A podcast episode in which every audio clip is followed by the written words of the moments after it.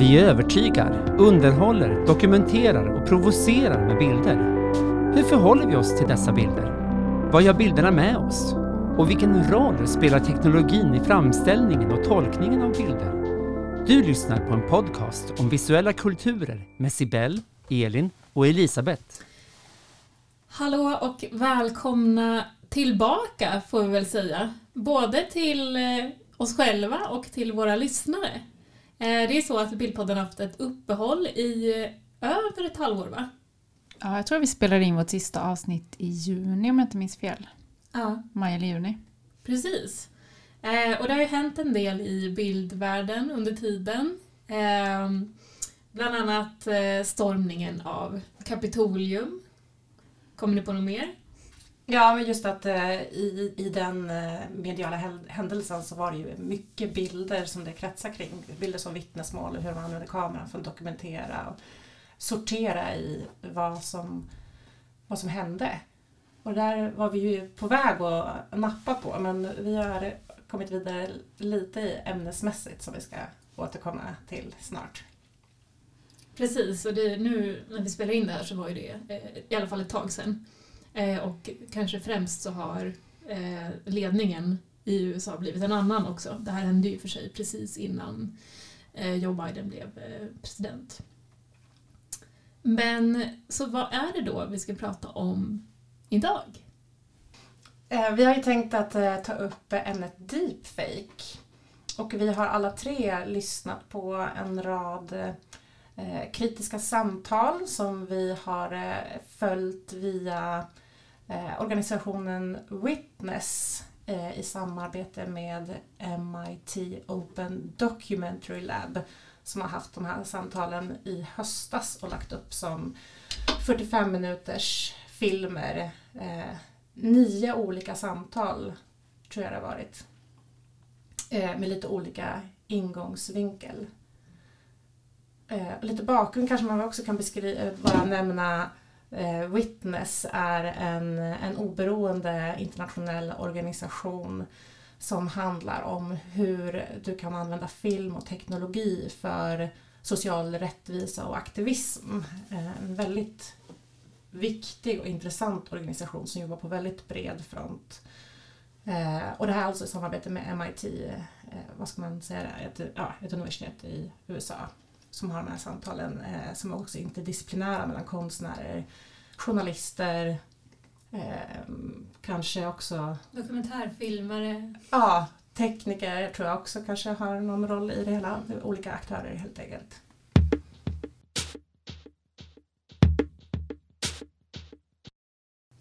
Så vad är då deepfake? De flesta kanske har koll på det men ska vi våga oss på en definition? Eh, man kan väl beskriva det som ett nytt sätt att använda AI för att manipulera videos så att det ser ut som att någon säger eller gör något som han inte har gjort genom att man byter ansikte, imiterar rösten eller manipulerar en scen. Precis, jag ställde frågan till, till er i eh, vår chattgrupp som vi har också.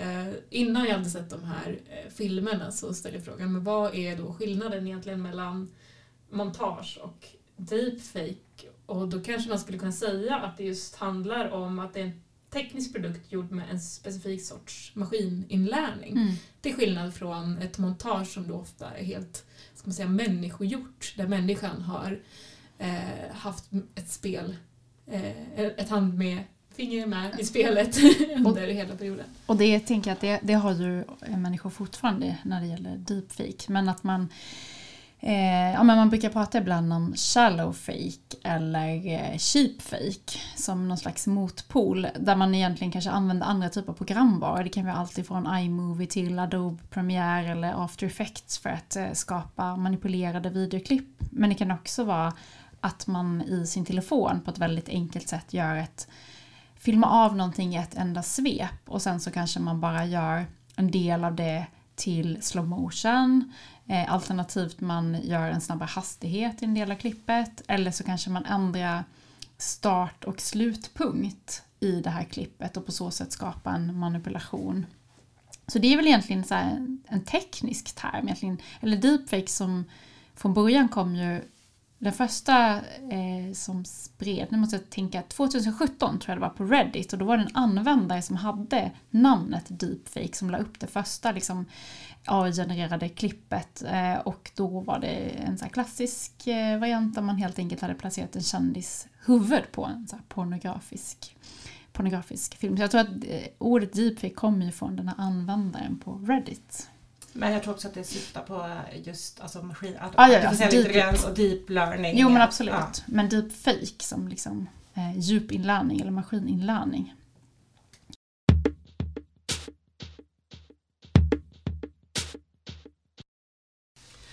Och det blir ju intressant att fundera på hur eh, den här tekniken då, eh, nu fick vi redan ett smakprov på hur, hur den kan användas. Eh, och de här samtalen har ju varit då som sagt i samarbete med Witness som jobbar just med hur man använder film och teknologi för, för att skapa vittnesmål då. Och eh, då kan man ganska snabbt föreställa sig att eh, om man kan fejka då eh, hur en person säger någonting i film så börjar ju det här liksom undermineras direkt och kan bli ett, ett starkt hot mot journalism och aktivism. Eh, men som Elin redan har nämnt så är det också typiskt det här hur ny teknologi eh, väldigt snabbt ofta hamnar i, i pornografi. Det vet jag att vi har nämnt tidigare också. Och eh, jag lyssnade på ett samtal då ehm, kring, med, med rubriken Deepfakes weaponized against journalists and activists. Eh, med tre, eller jag tror det var två journalister, två kvinnliga journalister och en författare som var i panelen. Och hur de tar upp det här att eh, 90% av deepfakes idag är består just av hur kvinnor eh, ofrivilligt har, deras ansikten ofrivilligt har hamnat i pornografiska videor på porrskådespelares kroppar då. Är, är det till och med mer? Ja det kanske det är. Har du en annan siffra? Jag fick en siffra, ja. 96 procent i alla fall. Att det, eh, om, I alla fall det som är cirkulerar på internet. Eh, av 96 procent av alla deepfakes är pornografiska. En, en väldigt stark majoritet helt enkelt. Och eh, en av de här i panelen tar upp ett specifikt fall, en, eh, en journalist i Indien som eh, jobbar aktivt eller hon har åsikter som stred mot ett av de indiska partierna och hur hon då fick upptäcka att eh, en porrfilm hade blivit viral i landet och att eh, hon då eh, syntes i den här. Och att hon var en väldigt stark och tuff kvinna som vågar säga sin sak och eh, gå på liksom eh, makten. Men att det här knäckte henne något så oerhört. Eh, att det, och just liksom hur kvinnor hamnar i skottlinjen för att, eh, ja men, men det blir ju återigen den här diskussionen kring kvinnors sexualitet, kvinnors kroppar, Eh, och på något sätt, alltså det, det beskrevs nästan, jag förstår det nästan som att det blir liksom en det blir våld mot ens eget jag, sin självbild och sin sexualitet. Och det, det nästan kan jämställas med, med våldtäkt. Att bli fråntagen den här intima upplevelsen av sig själv genom att såna här videos sprids. Och att det blir oerhört effektfull medel att skrämma kvinnors röster till tystnad. Man väljer att stiga undan istället för att det här är ett sånt oerhört övergrepp. Och att det är det som pågår idag. Men att det inte heller finns någon jättestark opinion kring det hela. Att dyker upp på sociala plattformar så kan det de beskriver hur när, när tidningar skriver om det så kan det få effekt att eh, eh någon social plattform, Reddit till exempel, plockade ner eh, när det blir kontrovers. Men sen när det lägger sig så, så släpper de på spärrarna ändå. Att det, är inget, det finns inget intresse. Är det mäns eh, fruar, döttrar eller systrar, då kan det liksom väcka opinion. Men annars så är det liksom en folkgrupp som makten inte riktigt bryr sig om. Facebook gömmer sig bakom satir, att det är, det är viktigt att eh, att få satirisera. Det är en stark tradition kring det. Eh, och med det sagt ska man också säga att det, det finns ett, ett förbud mot deepfake på, på de flesta sociala plattformar idag tror jag. Men det är väl just hur det efterföljs som blir den stora frågan. Och att många också har det byggs, det byggs plattformar för att kunna lägga upp sådana här videos så att det hittar alltid vägar att nå fram. Jag bara måste lägga in en sån kommentar till en cheap fake variant av det du beskriver. Nu är det jättedåligt för jag minns inte eh, vad den här, eh, vilken person det här handlar om. Men det var en, en, poli, en kvinnlig politiker. Eh, och jag kommer inte ihåg namn och jag kommer inte ihåg vilket land. Jag läste din avhandling precis innan här men nu är det borta. Men i alla fall, då gjorde man något liknande fast man hade en body double. Alltså en skådespelare som eh, såg ut som den här personen och så spelade man in en, en porrvideo som fick stor spridning och orsakade henne mycket skada. Så att det går ju att göra den här typen av varianter i cheapfake-version också. Eh, och det, jag tänker att det är också hela tiden viktigt att komma tillbaka eh, till för att i media så framställs ofta deepfake som någon slags här informationens apokalyps eller slutet på sanning. Men att manipulering av audiovisuellt visuellt material har liksom alltid pågått. Eh, och att sätta då deepfake också i den kontexten och i relation till också synen på bevis. Att det är så viktigt att hela tiden ha det här samspelet tänker jag i samtal. Så det inte blir den här liksom mediala skräckscenariet som, som liksom uppmärksammas. Alltså vi bör såklart ta det på allvar men också kanske lite grann så här, okej okay, vad är det egentligen som pågår? Och har vi, har, jag tänker också det här med i relation till eh, video eller ljud som sprids så, så blir det ibland som att så här, innan deepfakes så, så var det allting visuellt vi såg, det var sanningen. Men vi har ju liksom aldrig haft en så här fixerad eller fast eh, liksom överenskommelse om hur sanning ser ut i relation till rörlig bild utan det har ju alltid varit så under förhandling kan man säga och kontrollerats ganska hårt också av typ så här rätt journalisten eller av journalisten. Att så här, vilken typ av bild eller video bör vi eh, bör liksom ha tolkningsföreträde i relation till sanning exempelvis. Så att jag tänker att det är att, ja, men bara att sätta det hela tiden i den kontexten på något sätt, diskussionen. Och även om det inte är ett nytt fenomen så kan man ju, man kan ju på ett sätt se det som välkomna att det skapas en större diskussion kring det. För även om det är precis som du säger inget nytt utan det har alltid funnits det här arbiträra på något sätt så, så skärps det ju ännu mer och man kanske skulle kunna se det som att oinvigda eller folk som inte har så mycket kunskap kring visuella medier nu börjar även de fatta att det här Eh, vi måste skapa en mycket större kritisk förståelse för rörlig bild och även stillbild. Eh, för att eh, tänker man i ett större plan, utan, även utanför liksom porr, porrbranschen eh, och kvinnor som i skottlinjen så är det ju lätt att föreställa sig hur det här blir ett hot mot demokrati när vi inte vet vem som säger vad. Och att i en demokrati så behöver man ha en överenskommelse om vad som är objektiv verklighet och vad som är verklig fakta, vad som är pseudovetenskap och så vidare. För annars kan vi liksom inte bygga en gemensam överenskommelse i ett samhälle. Och det är ju det som det här på något sätt ställer på sin spets. Och eh, i det här panelsamtalet så tog de också upp just att eh, det här är ett hot mot demokratin men å andra sidan om vi redan ser på ett land med totalitärt styre som till exempel Kina så är det här det bästa som kan hända. För den som kontrollerar narrativet är den som har makten. Och det blir också på något sätt väldigt tydligt hur det här ställs på sin spets med deepfake-tekniken. Och i Kina så är det officiellt förbjudet att använda deepfake. Så då finns de ju inte. Och det är ju jättebra för då kan vi ju lita på det vi ser. Så ser man då tidigare så har det funnits mycket så här forced confessions, påtvingade bekännelser. Och så som vi kanske är vana att se det här i nyhetsmedia och så, det är ju en person i fångdräkt som tittar in i kameran och säger jag erkänner, jag är skyldig till det här och det här. Men det som pågår idag är en annan sorts video då, där man kanske ser en familjefar som tittar in i kameran och säger Nej, allting är jättebra, jag är här i mitt vardagsliv tillsammans med min familj och mår bra fast han i själva verket då befinner sig i ett arbetsläger. Så att eh, det är samma fenomen då som har tagit en ny skepnad. Så just i totalitära styren där man har makten över narrativet kan man lätt skapa sånt här. Eh, men så lyfter de också den andra sidan eh, där det finns ett stort hot i länder där det inte är en stark makt utan tvärtom är en oroliga länder. Och tar Myanmar som exempel. Eh, där det finns mycket orolighet, eh, rädsla, eh, misströstan eller vad säger man? Distrust. Jag läser mycket engelska. Misstro.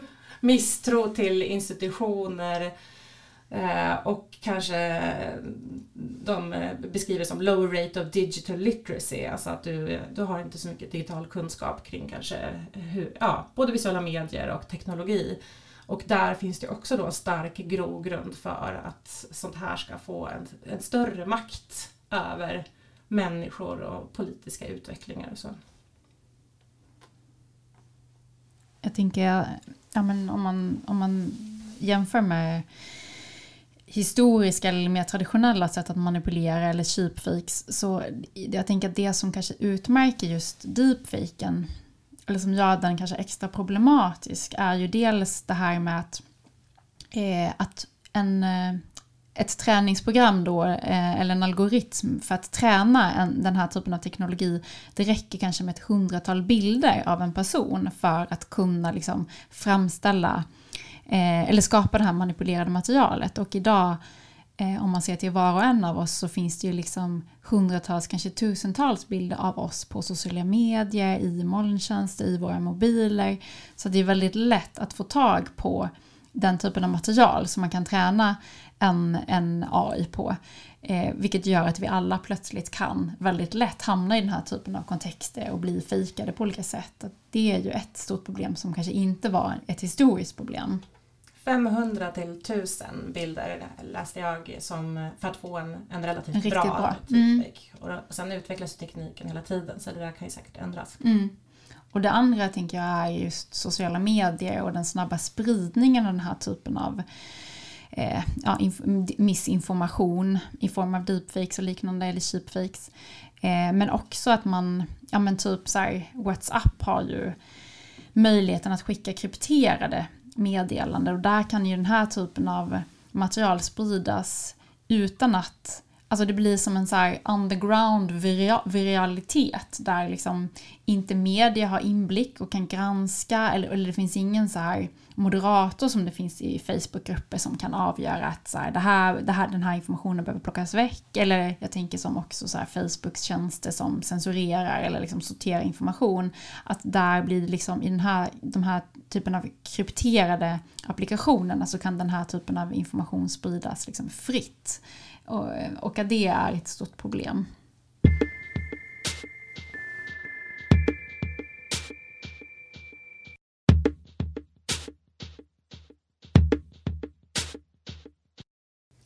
Ja, men Elisabeth var inne på eh, deepfake inom journalistik och eh, aktivism och du nämnde även eh, just satir som ju är ett vanligt sätt att använda deepfakes. Och eh, jag kollade på ett avsnitt av den här samtalsserien som hette Not Funny Anymore, Deepfakes, Manipulated Media Parody and Miss slash Disinformation. Um, och det handlar då alltså om satir. Um, men då uppkommer ju också frågan, kan det kallas satir om det inte är tydligt vad man skämtar om eller ens att man skämtar? Um, och bakgrunden då till eh, hela samtalet är att eh, många idag använder sociala medier och olika webbforum för att hålla sig uppdaterade om aktuella ämnen. Eh, och många gånger är det i de här forumen som manipulerade bilder eller videos, alltså olika former av deepfakes eller cheapfakes sprids. Eh, och ibland även tas som sanna eftersom upphovsmakaren inte är tydlig med att det är ett montage. Och då blir ju frågan om det är satir då. Ehm, och som jag nämnde så exemplen som tas upp i det här samtalet är inte bara deepfakes utan även cheapfakes som Elin nämnt då. Ehm, ofta gjorda för att skapa politisk opinion. Ehm, och då kan det vara i form av den gamla skolans montage gjorda i Photoshop eller befintliga videos där kontexten görs om genom att exempelvis klippa ihop två olika intervjuer som inte har med varandra att göra Ehm, samt att snabba upp eller sakta ner videoklipp så personen som medverkar upplevs som kanske långsam och sömnig eller stressad och hyperaktiv. Får jag komma in med ett så här bra exempel där som jag... Eh, nu ska vi se, Rodney King heter han det? Nu säger jag, säger jag rätt. Mm. Den, under den rättegången då var det ett videoklipp som, som fick väldigt stor betydelse. Och då visade det sig att den eh, advokaten... Du, du får kanske berätta lite bakgrund, eller? Okej, sorry. Ja, det är nog bra att veta. Ja, jag, trodde att han, jag, jag antog att eh, det fallet var väldigt känt. Men det var i alla fall en, en svart man vid namn Rodney King som misshandlades av fyra eh, poliser. Eh, och det här var 91 tror jag. Och i alla fall i rättegången, den efterföljande rättegång, så var det ett videoklipp som spelade väldigt stor roll. Och när försvararen av de här polismännen spelade upp den här, det här klippet i rättegången eh, så hade man eh, gjort, spelat upp det, eller man spelade upp det väldigt långsamt, i slow motion helt enkelt. Vilket gjorde att de kroppsliga reaktioner som Rodneys eh, kropp per automatik gjorde på slagen, alltså han blev slagen, kroppen rörde sig som en liksom, ja men kraften helt enkelt, av, av kraften av slagen. När man spelade upp det långsamt så såg det ut som att han försökte ta sig upp från situationen. Och just det, eh, den faktorn gjorde att juryn sen när de helt enkelt frisläppte eller frikände de här fyra eh, poliserna, att de, de beskrev hur det, hur det hade varit avgörande. Jag tänker att det är ett så himla tydligt exempel på en sheepfake. Eh, hur en sån enkel sak som att lägga slow motion kan få en sån otrolig påverkan på vilket meningsskapande eller sanningsanspråk en film gör helt enkelt. Ja, precis. Och eh, jag tänker också på, på konsekvenser av eh, till exempel ett klipp som de nämner med Joe Biden. Eh, där har de då klippt ihop eh, två olika videos så att det ser ut som ett nyhetsklipp. Alltså ett där nyhetsankaret är och sen så Joe Biden i andra rutan. Eh, och då påstås det att det är live. Eh, det här var även ett klipp som eh, en person ur Vita huset, eh, Joe Scamino, delade under tiden som Joe Trump var president, eller förlåt, Joe Trump, Donald Trump var president. Ehm, och då ser man då hur den här, det här nyhetsankaret ställer frågor till Joe och hur han bara liksom, ja men liksom viker ner blicken och ser ut att nästan sova. Vilket då är liksom ett klipp i väldigt mycket slow motion förmodligen och liksom helt tagen, taget ur sitt sammanhang. Eh, en skillnad från kanske Rodney King-händelsen tills nu var att vi är kanske lite mer vana vid att se bildmontage och eh, diskussionen kring det här klippet, precis som ett annat klipp med Nancy Pelosi som spelas upp extremt långsamt så det verkar som att hon sluddrar eller är drogad. Eh, båda avfärdades ganska snabbt som fakes, cheap fakes då. Eh, men däremot blev diskussionen om ansvaret som till exempel Facebook och Instagram har eh, till att ta bort sådana här klipp. Eh, och eh, de här klippen då fick varningstext, eh, eller vad man ska säga, alltså att man menade att det här eh, är förmodligen manipulerat material. Men som Elisabeth var inne på innan, att eh, tar man bort det då eller vad gör man? Eh, Yttrandefriheten är också väldigt viktig och det som hände då på Facebook var att man bara gjorde att färre såg det. Alltså man tog inte bort klippet helt utan bara begränsade hur många som kunde se det.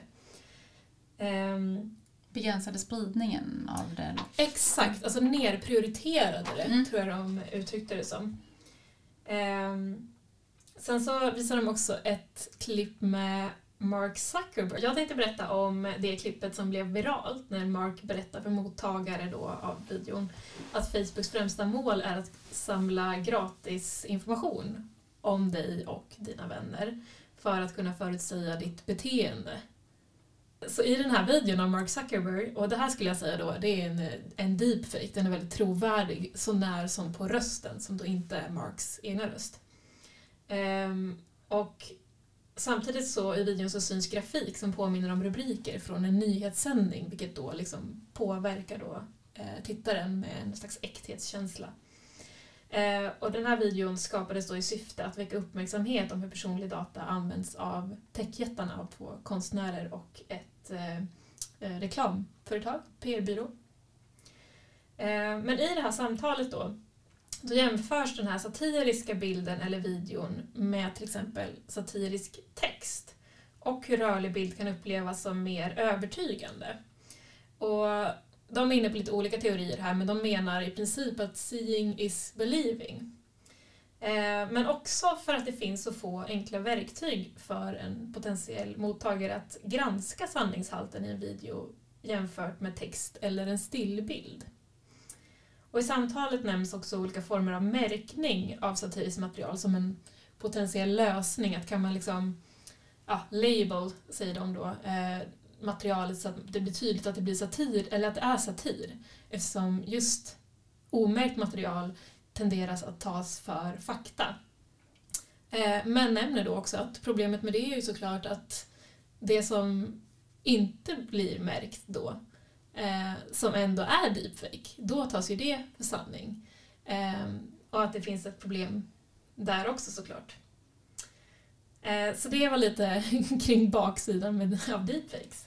Och var man drar gränsen för vad som är satir och, eh, och det kanske var det du nämnde att eh, deepfake, men det här ni var inne på med cheapfake, att eh, när är det bara något som är manipulerat eller något som är lite skevt? Det blir väldigt svårt att veta var, när den här etiketten ska synas och när den inte ska synas. Precis, och beroende på vart det sprids också. Jag tänker som ja, just var ansvaret från techjättarna hamnar. Eh, som ja, men Twitter, Instagram, Facebook som många har liksom märkningar för sånt här men det kanske inte alltid som typ Reddit har det med mera. Har de märkningar för det här idag alltså? Eh, nej, jag tror inte att de har det. Eh, men däremot alltså, har de, och Facebook. de har ju moderatorer liksom och, eh, och filter. Eh, så. Det andra samtalet som jag lyssnade på då i den här panelserien eh, hade rubriken Still Funny, Satire Faking the Powerful. Där bland annat, eller det var, det var tre konstnärer och en av dem, Stephanie Lepp, beskrev ett eh, konstprojekt som består av en eh, webbsida som heter deepreckonings.org tror jag om man vill gå in på den. Med parollen eh, Deepfaking it till you make it som har någon slags eh, visionär inställning då till, det är lätt att man kommer till, på det här dystopiska och det har ju hög relevans när det handlar om den här tekniken. Men hon har tagit fasta på någonting mer visionärt, att eh, på något sätt måla upp en, eh, inte utopi kanske ta i, men hur, vad, vad vi går på makten och vad vi skulle kunna få höra auktoritära personer eller personer i maktställning säga som de inte har sagt. Och upptakten till eh, det här projektet var att de, hade en, eh, eh, de drev en podd som handlar om hur människor förändras. Vad är det som gör att människor förändras i sinnet och i handling och i ett större perspektiv hur människors förändringar också kan påverka eh, politiska förändringar och samhälleliga förändringar. Och hon fantiserade om drömgäst skulle varit påven men förståeligt nog så ville han inte komma eller hon fick ingen respons. Utan då skrev hon istället ett eget, eh, egna repliker till vad hon hade velat höra påven säga. Ehm, och sen gjorde de då, eh, då var det bara audiellt men att eh, på något sätt så framställde de påvens röst, eller liksom försökte fejka hans röst och eh, det framgick inte helt vad det var han sa då men hon berättade att eh, i, det var ju en, en podcast då, att de fick, hon fick en ganska stor mängd respons av människor som hade blivit utsatta för sexuella övergrepp i en sån här kontext i katolsk, av, av präster antar jag, i, i, inom katolicismen. Eh, och hur det här blev en oerhört stark upplevelse för dem att få höra påven på något sätt göra ett erkännande kring det här. Eh, och de var ju jättetydliga med att det här var, var fejk. Och de som hörde av sig visste ju att det var det. Men att det spelade ingen roll, att det ändå fanns no någonting läkande i det. Och det var väl upptakten då till att hon eh, byggde ut det här till Deep Reckonings-projektet. Eh, Där hon då har tagit eh, olika kända personer och eh, fått dem via deepfake-teknik att eh, göra bekännelser Eh, så bland annat, nu blir han du, dubbelexempel här, men det hade väl inte, det, det, kan han få vara, Mark Zuckerberg då. Um, som i en sån deepfake-video uh, gör ett, ett väldigt avskalat erkännande kring Facebooks uh, makt kring personlig data och vad de inte har gjort och vad de egentligen kanske borde göra. As much as I don't like to admit it, our ability to fulfill our mission is constrained by a business model and an economic system that push us to maximize user engagement and shareholder value. And as much as I don't like to admit this either, Facebook has commanding power in our economy. And I have commanding power over Facebook. Which means I could work to change the system that prevents me from having the kind of impact I say I want to have.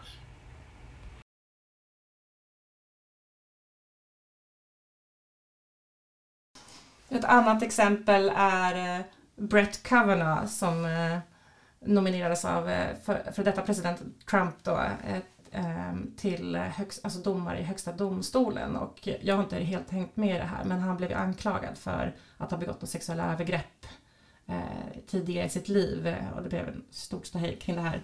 Och då är det här en, en bekännelsevideo där han pratar kring det här på ett relativt nyanserat sätt skulle jag nog ändå säga. Eh, och andra, eh, två andra eh, karaktärer med och det är såklart Donald Trump som ofta får vara med.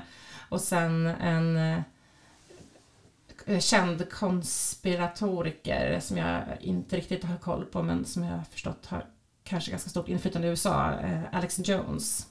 Eh, men så här superkonspiratör som jag förstår det.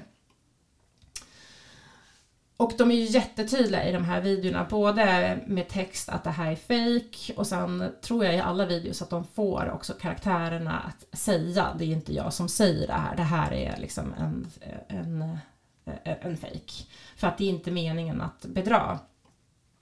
Men menar just att genom att i Mark Zuckerberg så har de i alla fall i eftertexten uppmanat att tänk om, tänk om vi får den här videon att bli viral, tänk om Mark Zuckerbergs kompisar postar den personligen till honom och han får se sig själv säga de här sakerna. What if? Vad skulle det kunna ge att få se sig själv säga något som många kanske tycker att man skulle kunna säga. Tröskeln kanske blir lite lägre till att han faktiskt på något sätt så här, det väcker någonting i honom att här, reflektera kring.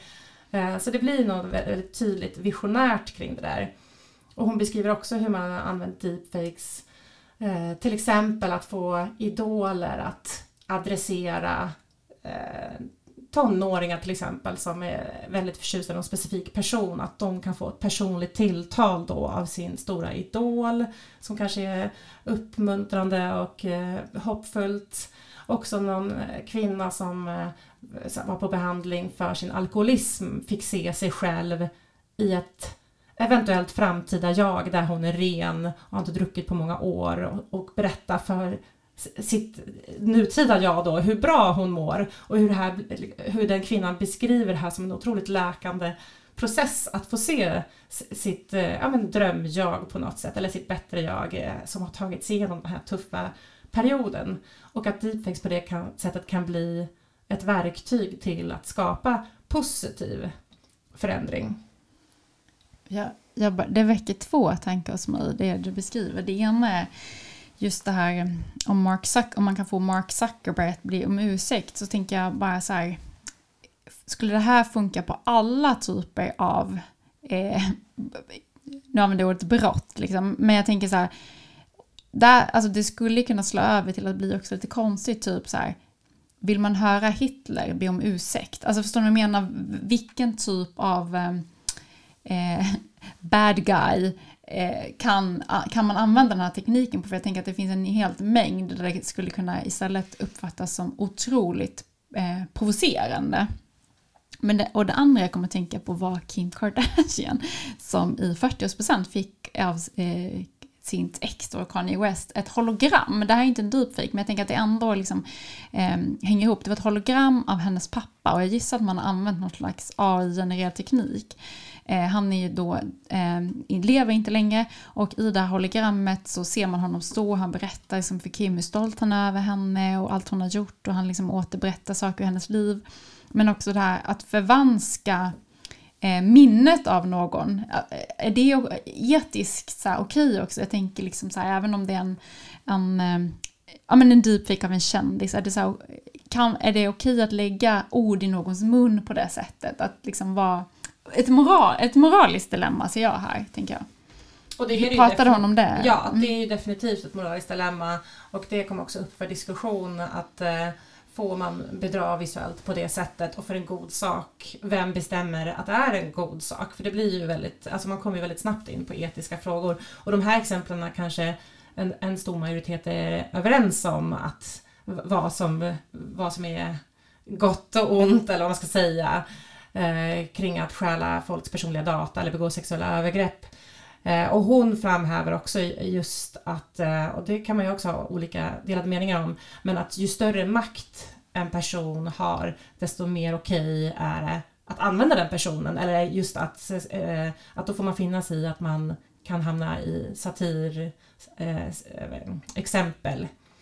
Eh, och att en en person i maktposition, till exempel Joe Biden, har också större makt att dementera. Det här är inte jag. Han har ett medialt utrymme till skillnad då mot till exempel kvinnor, eh, privata perso privatpersoner som hamnar i porrfilmer till exempel, som inte har det maktutrymmet. Eh, så det lyfter hon som en, en aspekt kring det hela.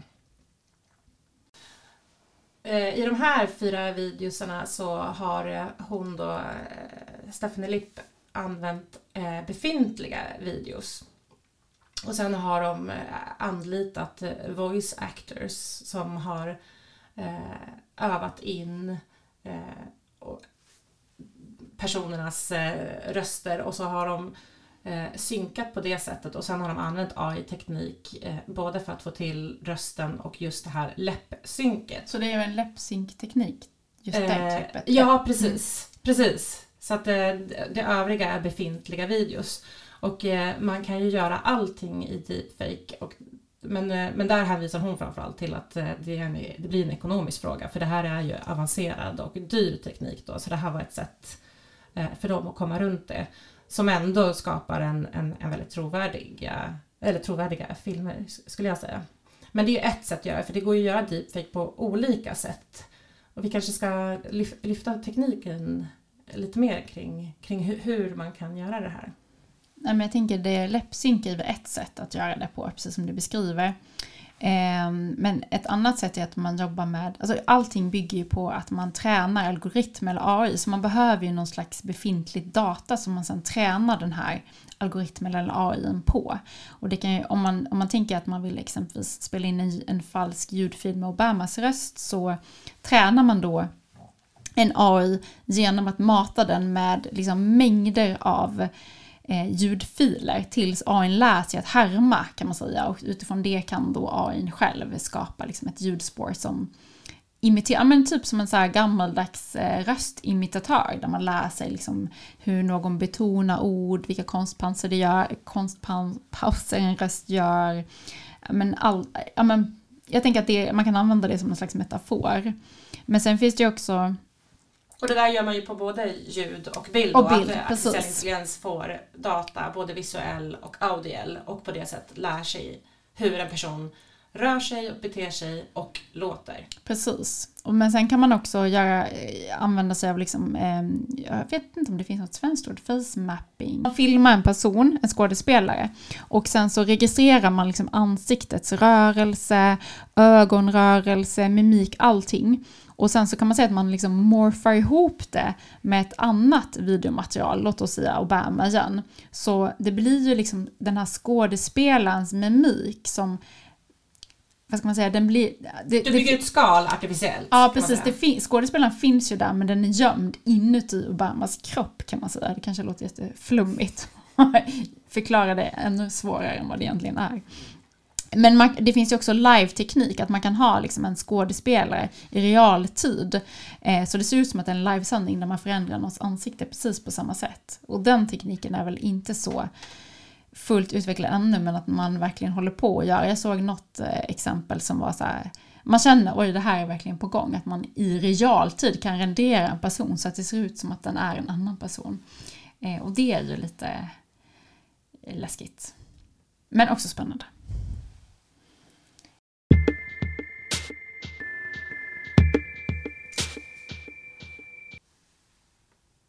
Pratar jag om deepfake eh, märker man ju ganska snabbt att man inte riktigt hinner klart. Eh, det, man kommer in på allt möjligt och det, det är ett väldigt stort ämne, eller man hinner väl egentligen aldrig klart ett ämne. Men vi tänkte faktiskt att vi rundar av här och eh, kommer bygga på med ett del två. Så att fortsätt lyssna på vår nästa program så fortsätter vi den här diskussionen.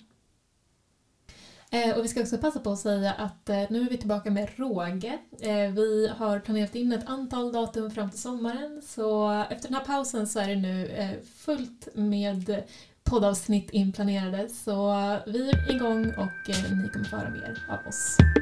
Häng med! Häng med!